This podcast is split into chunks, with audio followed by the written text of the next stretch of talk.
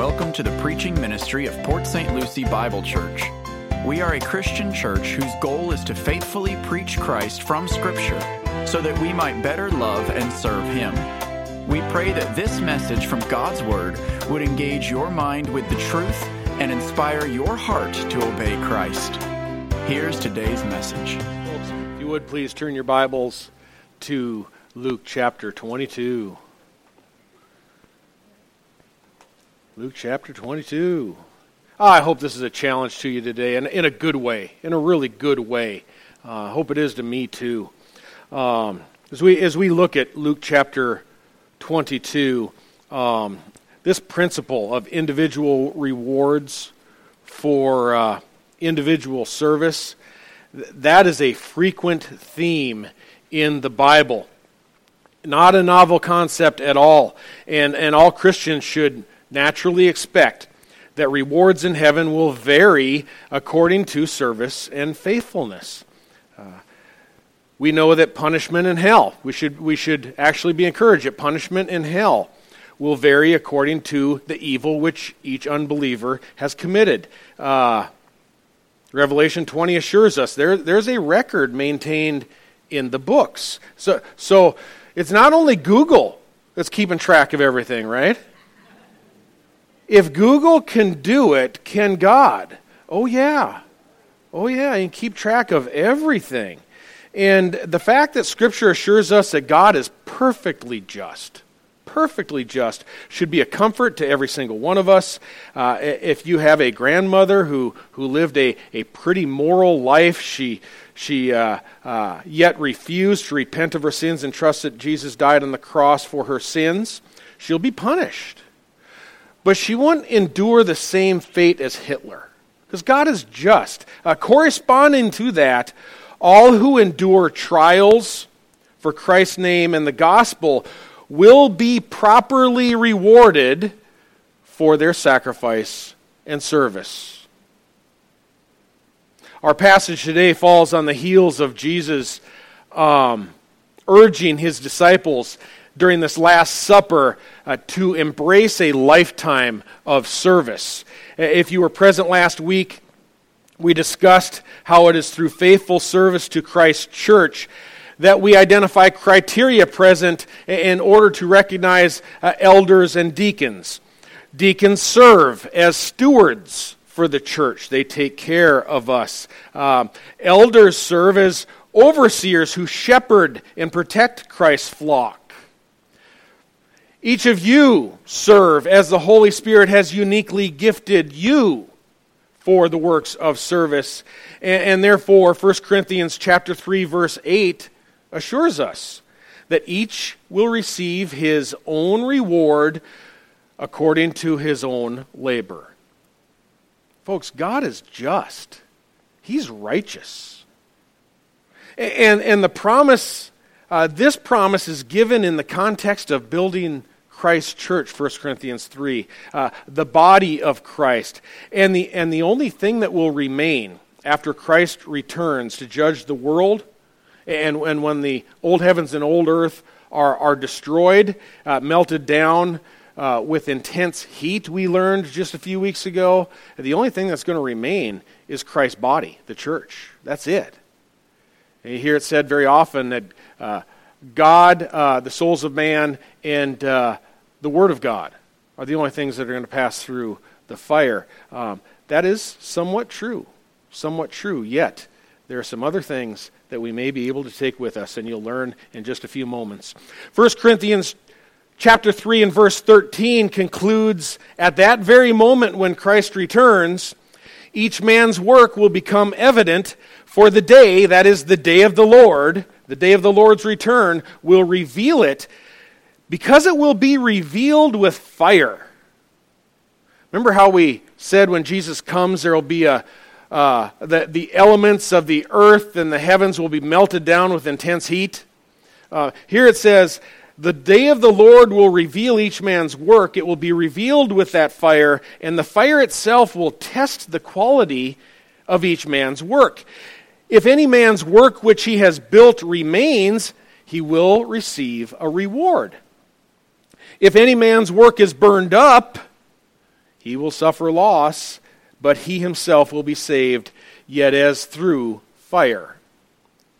The man or the woman will be saved through fire. The believing man and woman will be saved through that fire on that day. Ultimately, on, on the day Christ returns, if you are a Christian, you're going to be saved.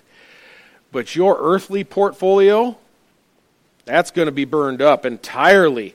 While your eternal portfolio, your heavenly portfolio vested in service to Christ and, and souls, that is the only thing that's going to pass through that fire when Christ returns. Um, it's a fiery judgment into eternity, and what you have there will remain. Uh, each will then receive a reward. You will receive your reward. I will receive my reward. And Scripture often represents these rewards as crowns. You might have heard that before. Crowns will be, again, awarded justly in perfect harmony with Christian service. God is always just.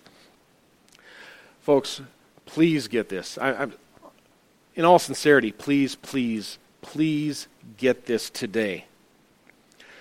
Your time, your talent, and your treasure can pass through the fire of judgment only if you properly employ and invest it today. The only way, the only way. I'm not implying here that uh, everyone must go home immediately and entirely empty your retirement accounts so that when you are older, you don't have anything left to eat on. I'm not implying that. I'm not suggesting that.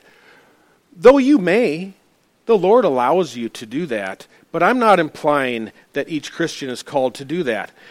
But Scripture does, and therefore I do, urge us, you and me, I urge us to divest from the world and its lusts and, and, its, and its vain recreational pleasures, those pursuits, which, which literally consume, literally consume our time and our treasure as though it's being burnt up in fire. Consumes it entirely. Folks, instead, instead, let's, let's suffer some hardship Let's suffer some loss for the sake of the gospel. Let's give something up for Christ. Um, by the way, Rita, will you play this back for me later? Please.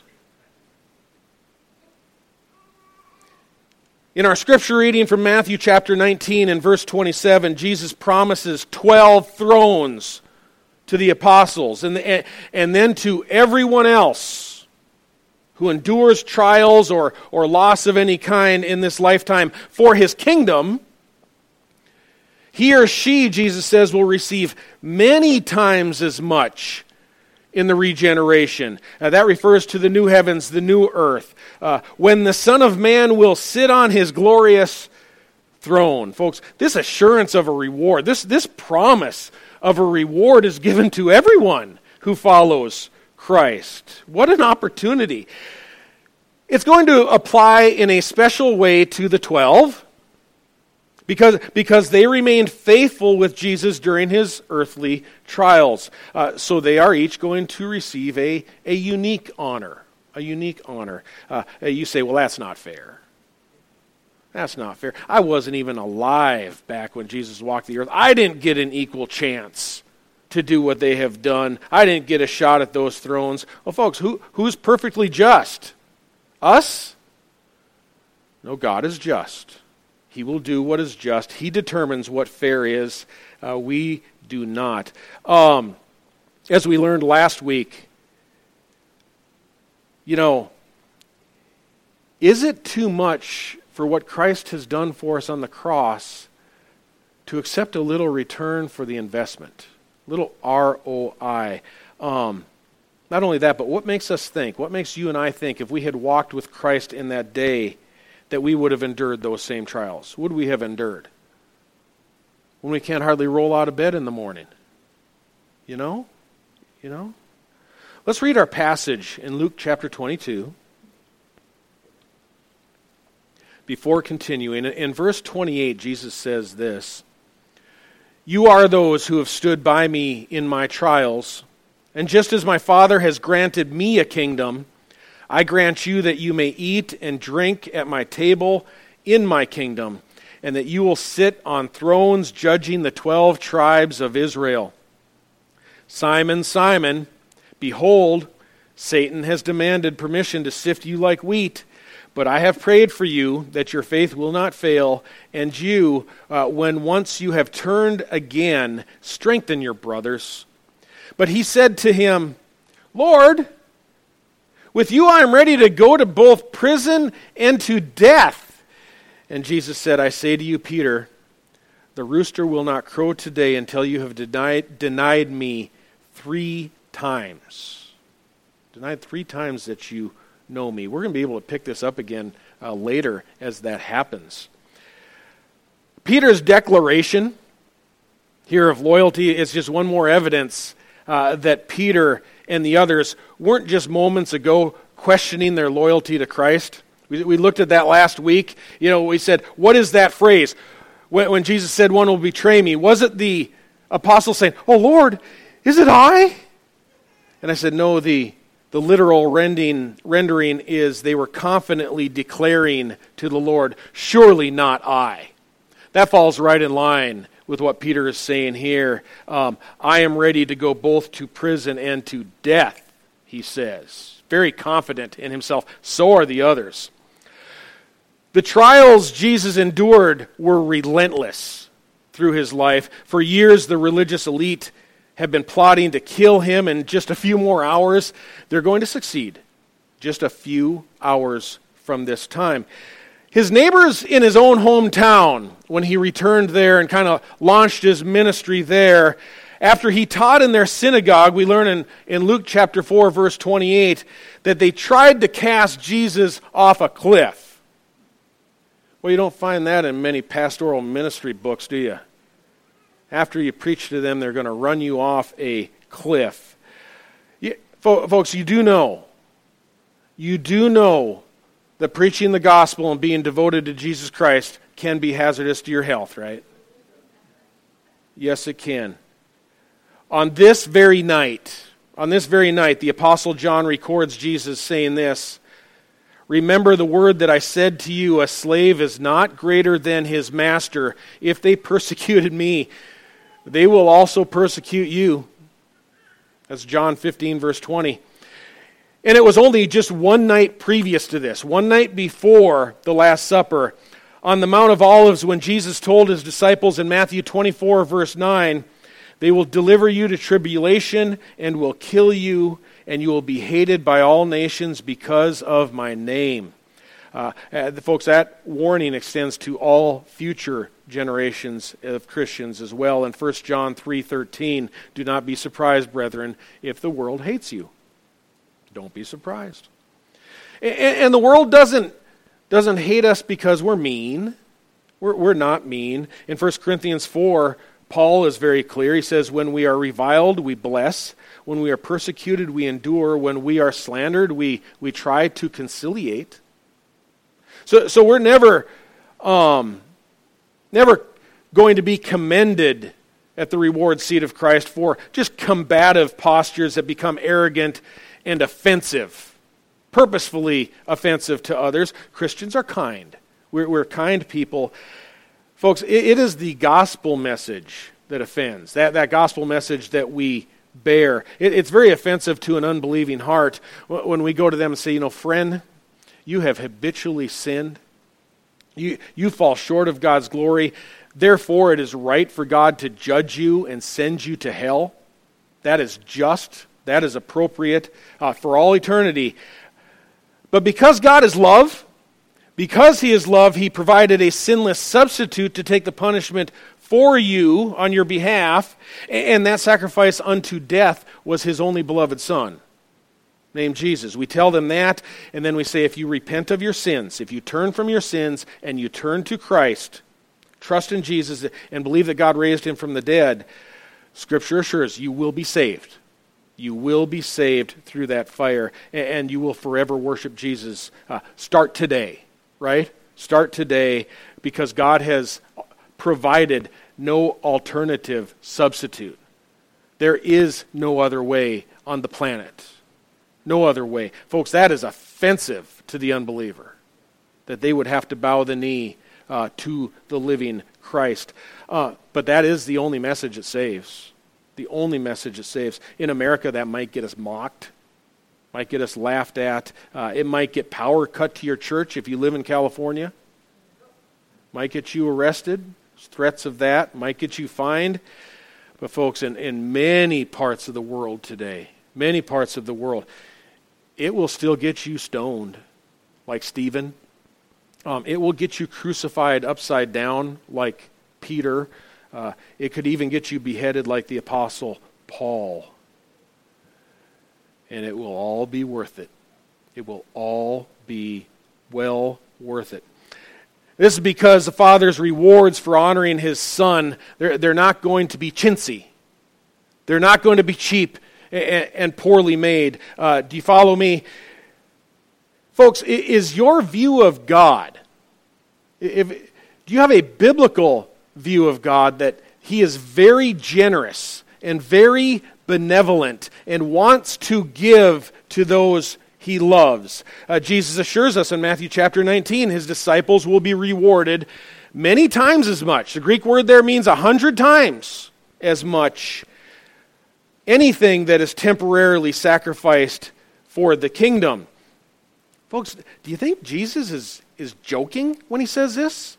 Do you think he's insincere that you're really not going to get rewarded well for the kingdom? Why, why are we doubting him? You know, is Jesus pulling like a bait and switch? Just to pull us in and then let us down at the last uh, ring of the bell.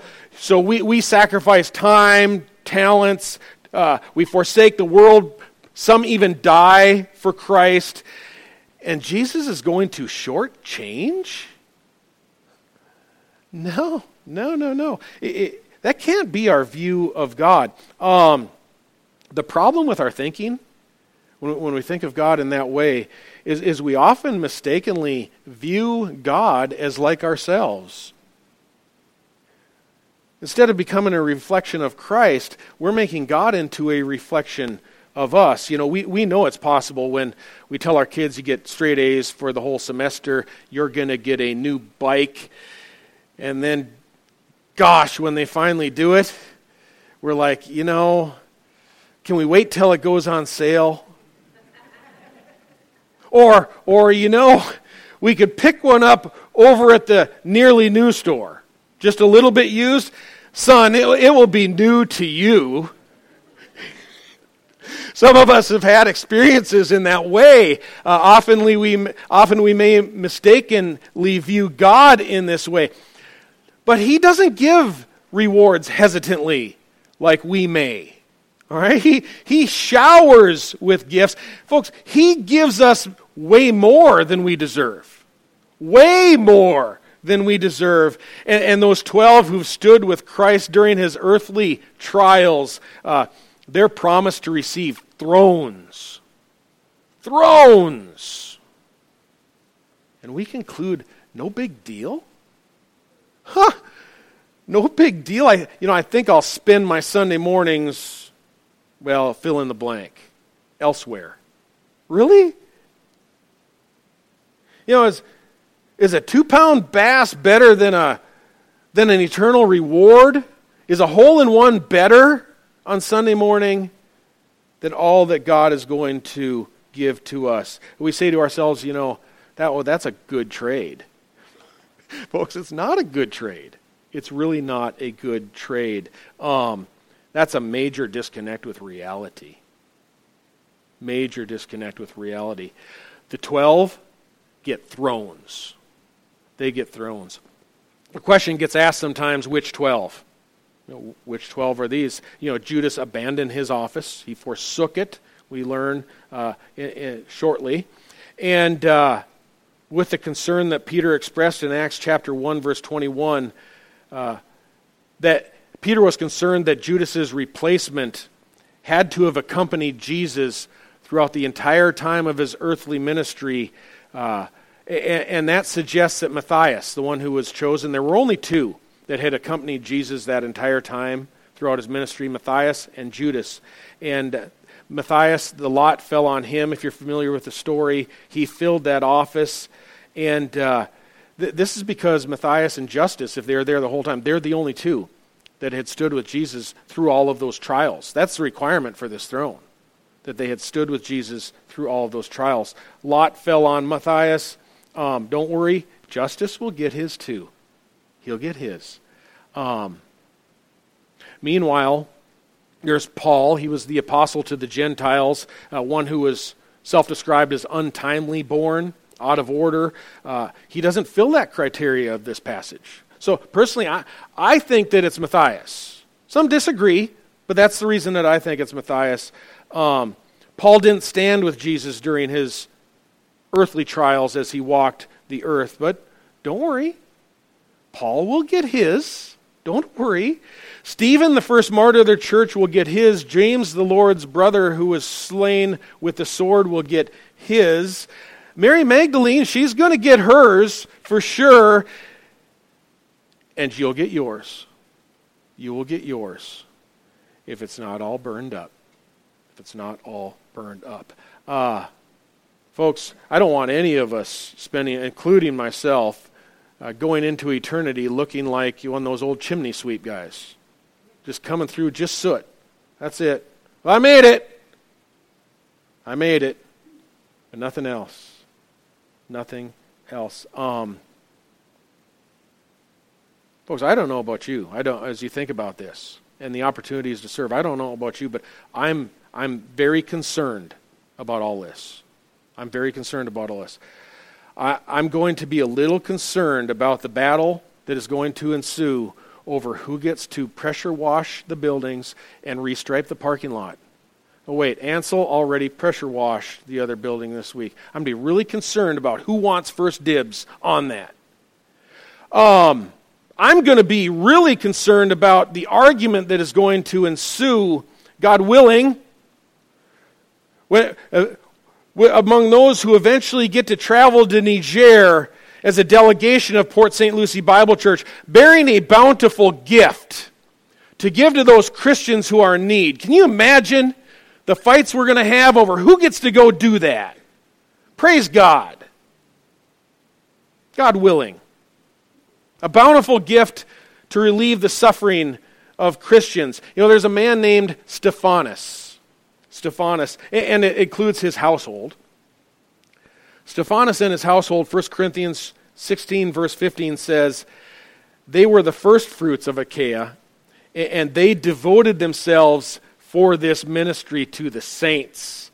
It, was poverty relief to Christians, folks. They devoted themselves to it. And do you know what Stephanus's name means in Greek?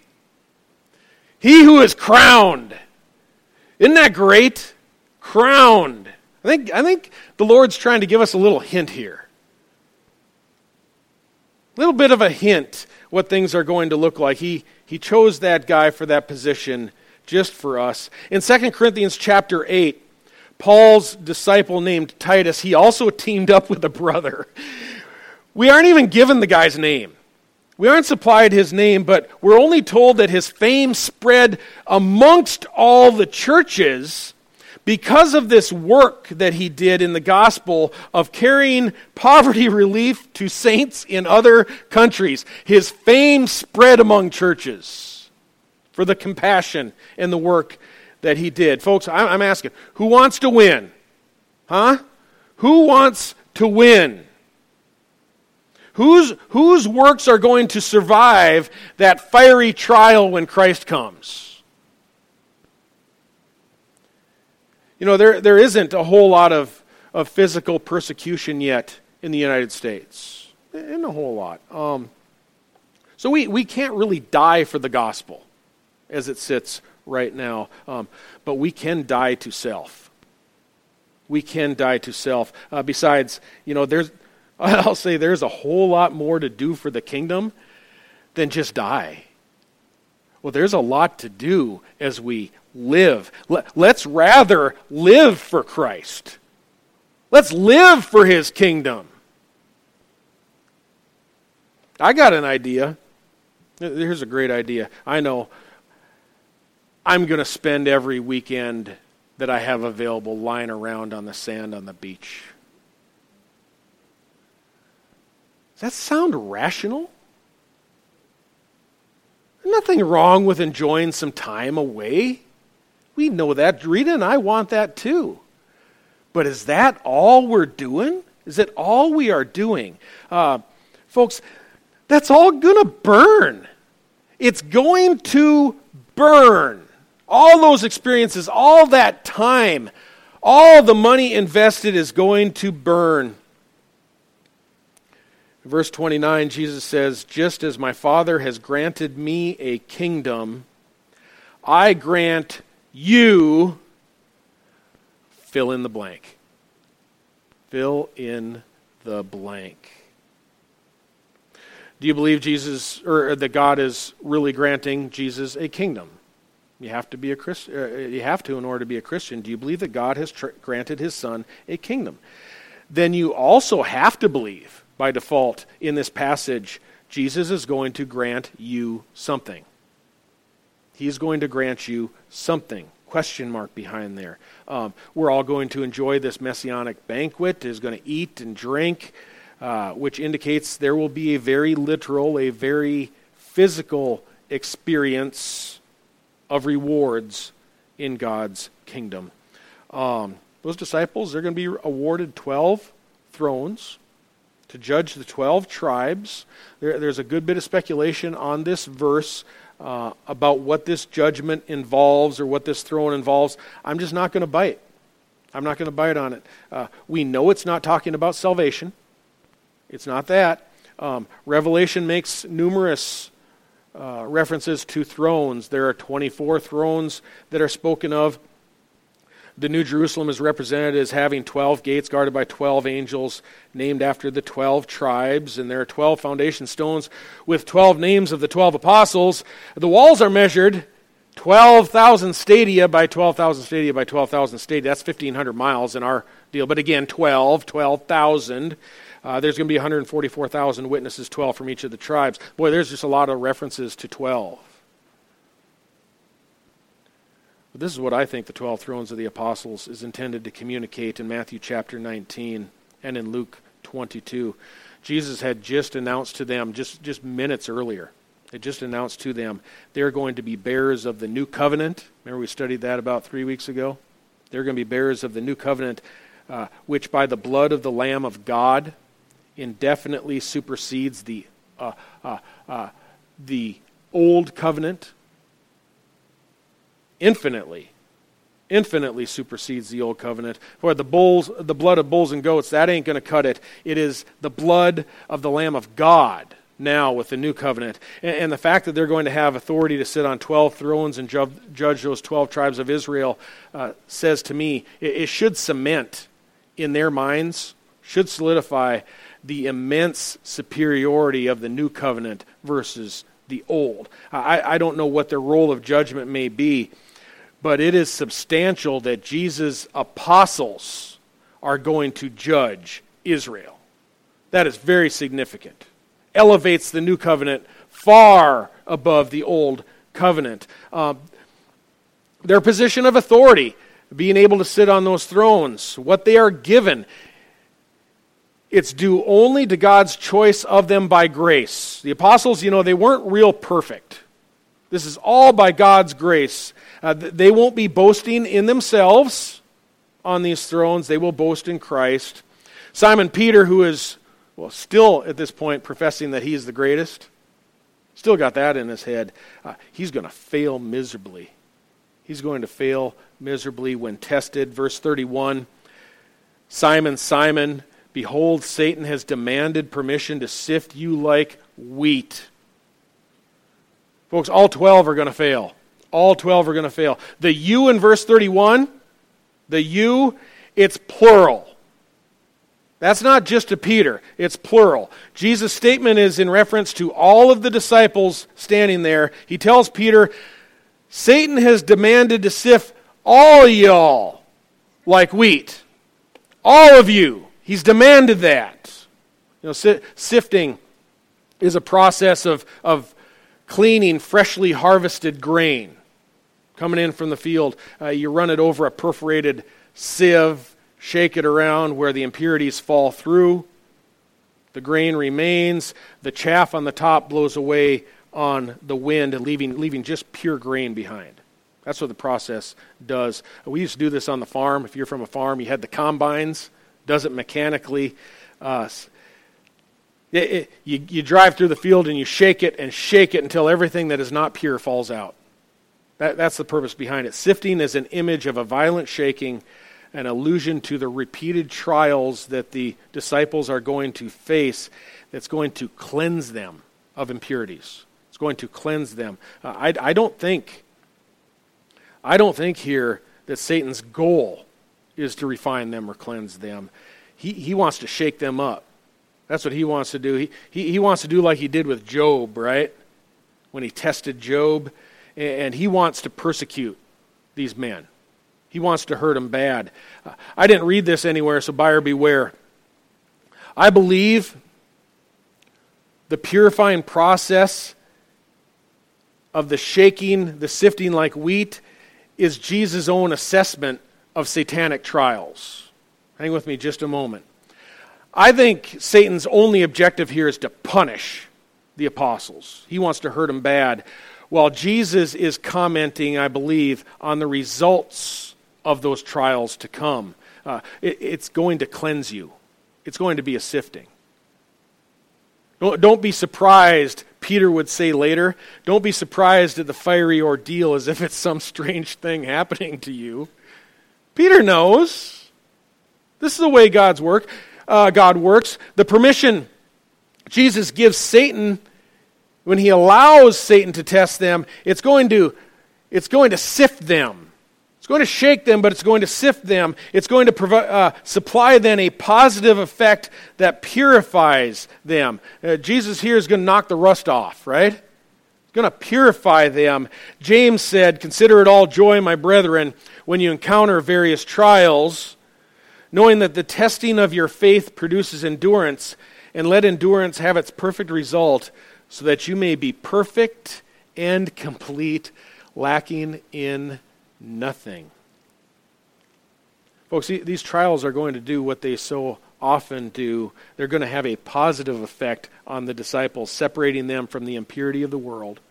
Separating them from the impurity of the world. It's going to make them more useful. They're going to be more useful after this, this scene is done as they get further on into reaching the world with the gospel. An important uh, distinction should be made uh, these are trials that are orchestrated by God to act as a refining process. There are also trials that you can bring upon yourself, just not being very smart. All right? You can also bring trials upon yourself. Don't get confused of the two. You might end up uh, penniless or poor, uh, in poor health due to bad life choices, right? Folks, stay in school. Please. Don't conclude later in life that, well, God did all this to me and it was completely outside of my control. A lot is within our control. Some things are very much within our control. Wise up, repent, I would say, uh, or that refining might not function at all. You, you just suffer from bad life choices. The trials in this passage that Jesus is speaking of are permitted by him to cleanse the disciples. They, they have a, a purpose.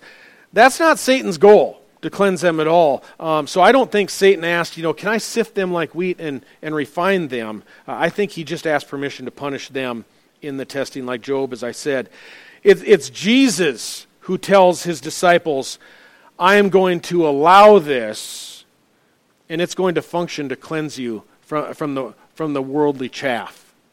I'm going to allow it. It's going to sift you like wheat. Uh, Satan's goal is never to, to cleanse as Jesus is describing. So I'm pretty confident here that um, Satan has no idea at this point what Jesus is saying or the positive effect this is ultimately going to have on his disciples, how good it's going to be uh, for them. Nor does he know what Jesus is saying to his disciples at this point in time. He doesn't have a clue, folks.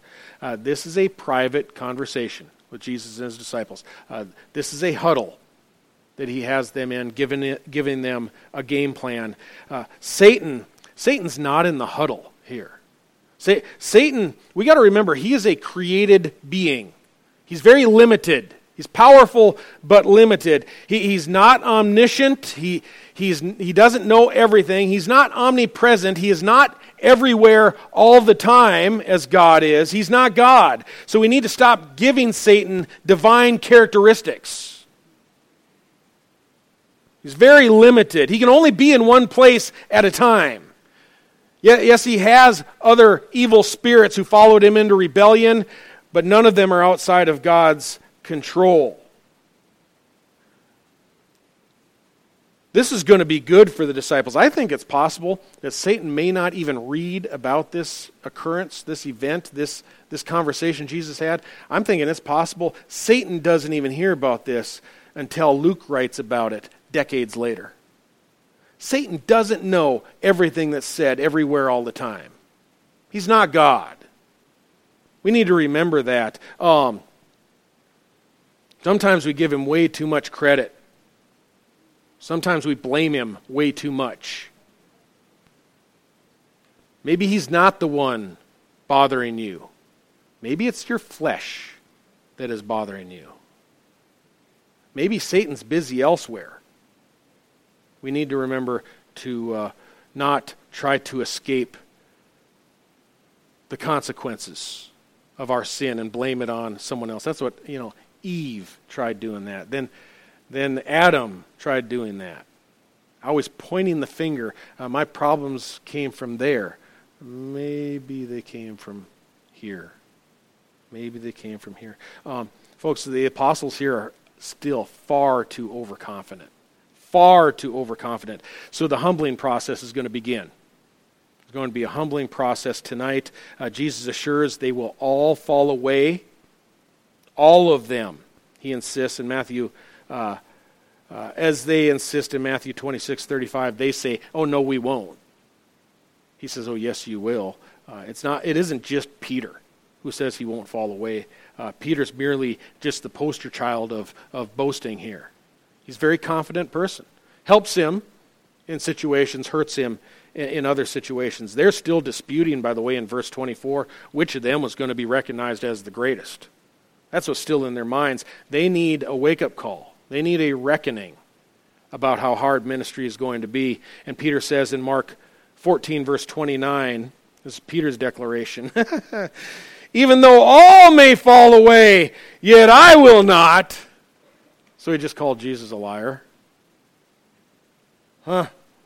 You know, Peter, Peter always one upped everybody, and, this is why Jesus is going to make an example out of him. Make an example out of him as you look at verses 32 to 34. It's in these verses now where the yous are singular. The focus now gets changed over to just Peter. Just Peter. Uh, they're all going to get sifted like wheat, but to Peter, Jesus says, But I have prayed for you that your faith may not fail, and you, uh, when once you have returned, strengthen your brothers. But Peter said to him, Lord, with you I am ready to go both to prison and to death. And Jesus said, I say to you, Peter, the rooster will not crow today until you have denied three times that you know me. Peter's so bold that the other Gospels record Jesus having to restate this as they're going out to pray, has to bring it up again. Um, because he's the boldest, he's going to fall the hardest. Going to fall the hardest. Uh, but when he denies Christ, does Peter's faith fail? Does he lose his salvation? Does, does he lose his faith? You know, there's some Arminians think so. Yeah, he loses his salvation here. That, folks, that's an error. Jesus only prays, we've learned this again and again, Jesus only prays according to the will of the Father. He is in harmony with the will of the Father at all times. Um, it is not, uh, he not only prays that Peter's faith won't fail, that's the will of God. That's what he prays. I have prayed, Peter, that your faith will not fail. And Jesus also assures the result. He tells Peter, once you have turned again, meaning once you have returned from your denial to come back to accepting uh, uh, me again publicly, he says, then strengthen your brothers. Strengthen your brothers. Is Peter's salvation ever in jeopardy? No, not according to Jesus. Not according to Jesus. In fact, Peter's failure, this is the good part. Peter's failure is going to make him a very effective vessel to strengthen his brothers. He, he's going to strengthen them. It's going to supply him with what? Empathy. Yeah, me too. He's going to have some empathy for others who have failed. Do we need that? When others have failed, do we need to recognize the times that we've failed? Oh boy, do we ever. That, that makes us useful. Um, those who've been sifted through trials are often some of those who are most effective in strengthening others. You can't, uh, can't really empathize until you've experienced pain. And, and those who never fail or maybe think they can't uh, fail, you know, pride can, can render us ineffective. So God will take us through trials, help bring us down to where we can understand others and how they have suffered. Uh, for that reason, humiliation is going to be a really good thing for Peter. This is going to be good. It's going to be sifted like wheat, and it's going to make him incredibly useful in the long run. Folks, we can thank God for trials. We really can. Um, they can come hard, like they did with Peter, or they can come easy. They can come easy. You can fight them, but don't despise the Lord's sifting. Don't despise it. Uh, the time, the talent, the treasure, folks, let it go easily. Let it go. Uh, it, it's going to make you very effective for the Lord's service. Very effective. And it will be followed by a reward. A reward in heaven. You know, even though he will repeatedly fail, uh, Peter finally turns around. He's going to be very effective. He, he's going to look, look at how far he's fallen. Uh, denying Jesus three times on this night. I don't know that man. Yet he's going to receive a throne. He's still going to turn, and God is still going to give him a throne. Think about it. You think you've fallen too far? Folks, you haven't. It's time to return. It's time to return and strengthen your brothers and your sisters. And God has a plan. You, you can't fall too far as a Christian where God can't pick you up. What are you going to get? Think about it. What are you going to get? Uh, scripture says that those who are faithful, those who return, the, those who are run the race to win, uh, they're going to be awarded crowns. They're going to be awarded crowns. You have not fallen too far away if you know the Lord. Come back. Uh, there's going to be crowns involved. Not everybody's going to get them. And what comes with these crowns, I don't know exactly, uh, but I do know that God does not give chintzy gifts. He's not cheap. Jesus says, store up your treasure in heaven. Jesus ain't pulling a fast one on us. Um, sell your possessions, give to the poor, and you will have treasure in heaven. He ain't pulling the wool over our eyes, folks. This is a great challenge to us. So, as I begin to close, I, I just want to briefly profile these five crowns that are found in Scripture. Uh, they re- represent reward, they imply influence, uh, perhaps will signify authority in the eternal state. We don't even know what else. Uh, but again, God is not chintzy. He's, Jesus said, If you are faithful in a little, I will put you in charge of much. He ain't lying. He ain't lying. Um, there might be more crowns. You, you could get multiple crowns, perhaps. Uh, you may get none. You may get none. Um, rewards are represented in Scripture to be individual, they are, are represented to be literal, physical, and eternal. Heavy word there eternal. That means a long time, I think, Ruth. Eternal. Um, one at a time here. I, am I'm, I'm going to share some stuff I learned. You might have read this book, or I might have borrowed it a few years ago Facing Your Final Job Review by Woodrow Kroll. I shared part of this almost five years ago now. Um, I, am looking at this in a whole new way today than what I did five years ago, honestly, uh, especially since we, we discussed the Olivet Discourse and Christ's return. You know, that's really been front and center now for quite some time.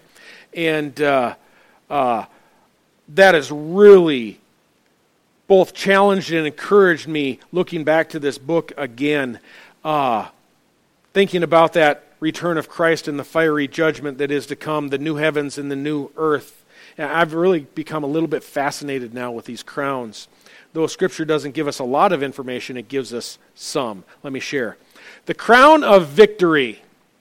That's 1 Corinthians chapter 9 and verse 24. The crown of victory. Do you not know that those who run in the race all run in a race all run, but only one receives the prize. Run in a way that you may win. Everyone who competes in the games exercises self control in all things. They then do it to receive a perishable Stephanos or crown, uh, but we an imperishable. Therefore, I run in such a way, Paul says, as not without aim. I box in a way as not beating the air, but I discipline my body and make it my slave, uh, so that after I have preached to others, I may not be uh, disqualified. Notice this crown is imperishable. Imperishable. The crown of victory, it goes to those who run the race all the way to the end, all the way to the finish line. Uh, some do not value the prize. They don't think much of the reward at the end of the finish line. They won't run. I just, I'm just tired. I, I just won't run. Uh, some in Christianity, like runners in a marathon, yeah, they'll just drop out somewhere along the along the way, and bow out. You know, they lose sight of the finish line.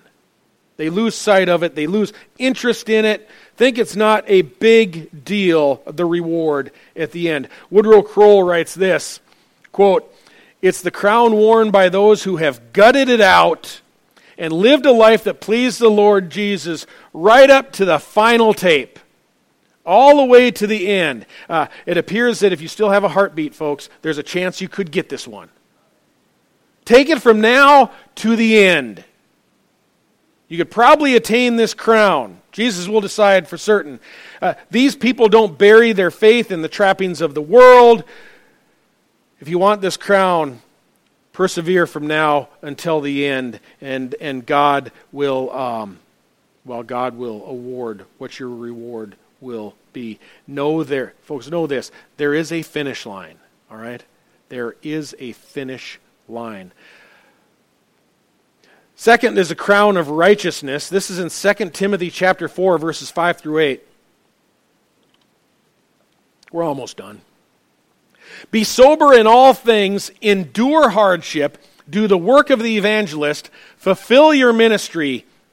For I am ready, uh, already, Paul says to Timothy, being poured out as a drink offering, and the time for my departure has come. I have fought the good fight, I have finished the course, I have kept the faith. In the future, there is laid up for me the crown of righteousness, which the Lord, the righteous judge, uh, will award me on that day, and not only to me, but also to all who have loved his appearing.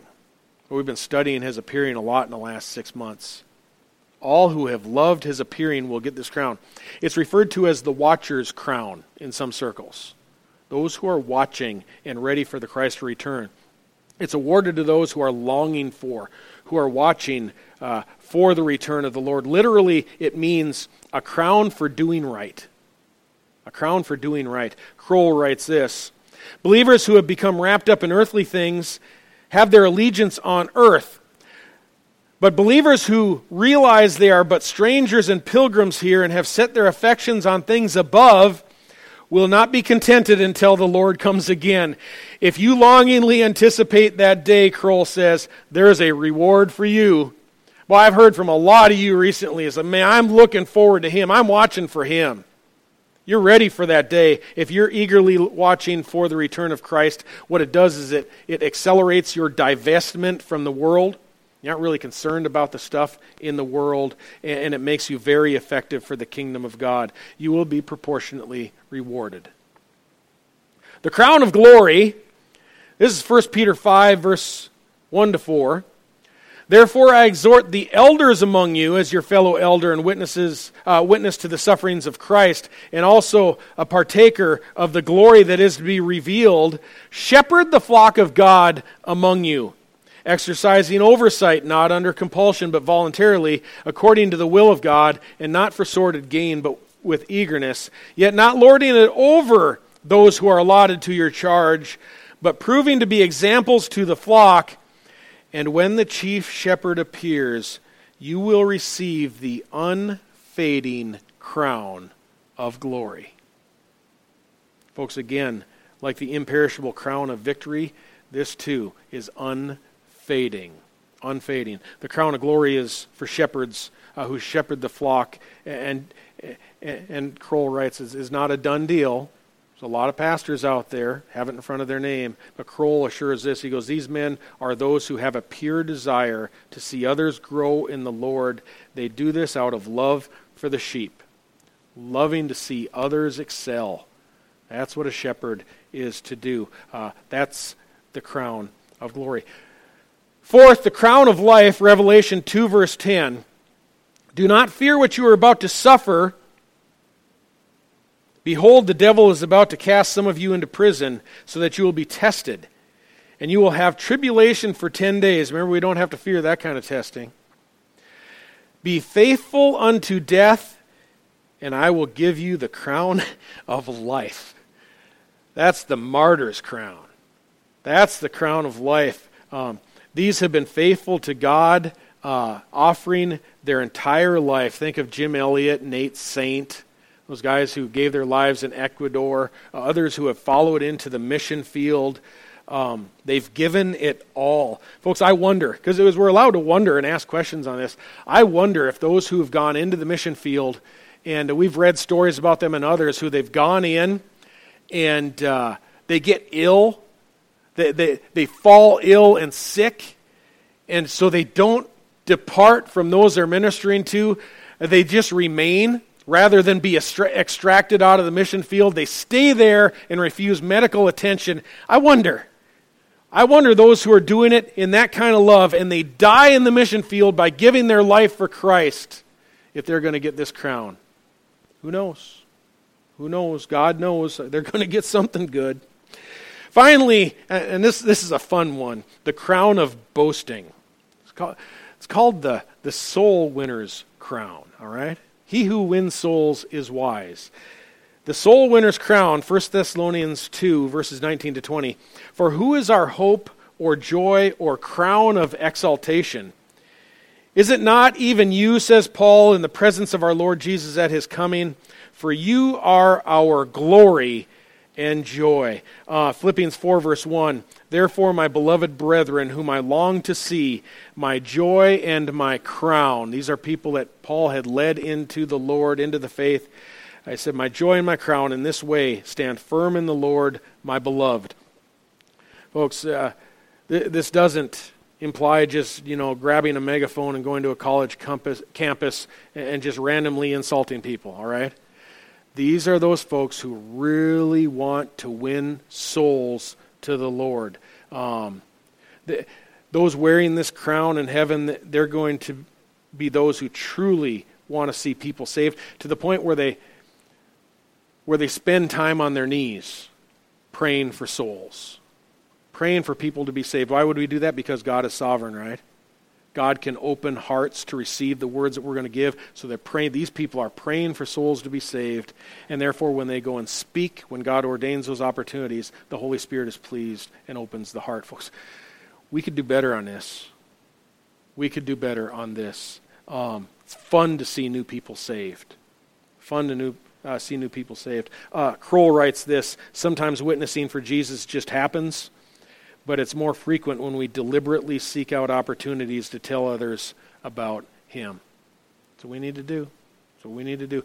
Someone just asked me this this past week are these crowns just symbolic? You know, are we going to just cast our crowns at the feet of Jesus and then lift, live the rest of the life in eternity all, all with the same uh, blue participation ribbon pinned to us? Same as everybody else.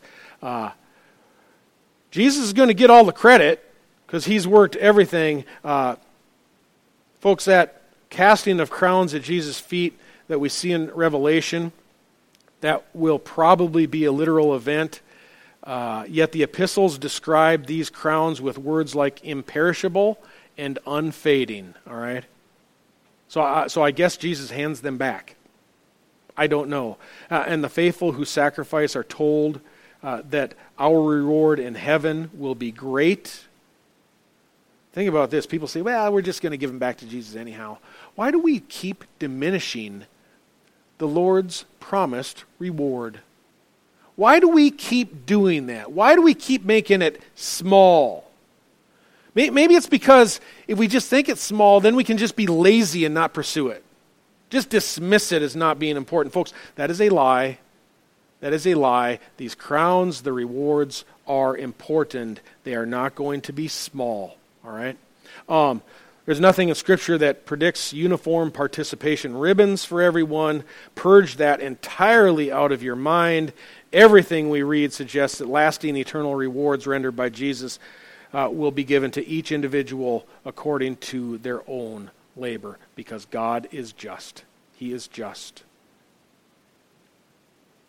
His final exhortation in the Bible, Revelation 22 Behold, I am coming quickly and my reward is with me to render to every man according to what he has done.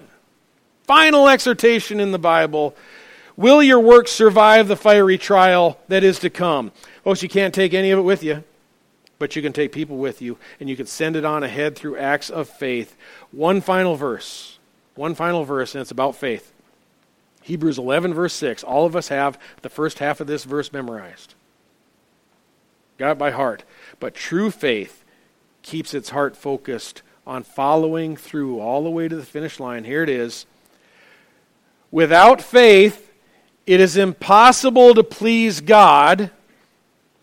For he who comes to God must believe that he is, and that he is a rewarder of those who diligently seek him. Let's pray. Father, oh, to think of how generous you are and how, how much you've already given. Lord, I, I hope our hearts are lifted, not crushed, but that we are encouraged to, to look towards the finish line, uh, to know that you're going to be there. Lord, whether you come tomorrow or, or, or whether we go home to you, Lord, we look forward to that day. Lord, we're seeking, seeking that day where we see you face to face. And Lord, we do it because your Spirit works through us. Therefore, we do it for your glory. Yet, Lord, you don't, you don't shy away from hanging that carrot out there and telling us to go for it. Lord, I pray this church would go for it, that people would be saved, that you would be glorified every day until you come. In Christ's name, amen.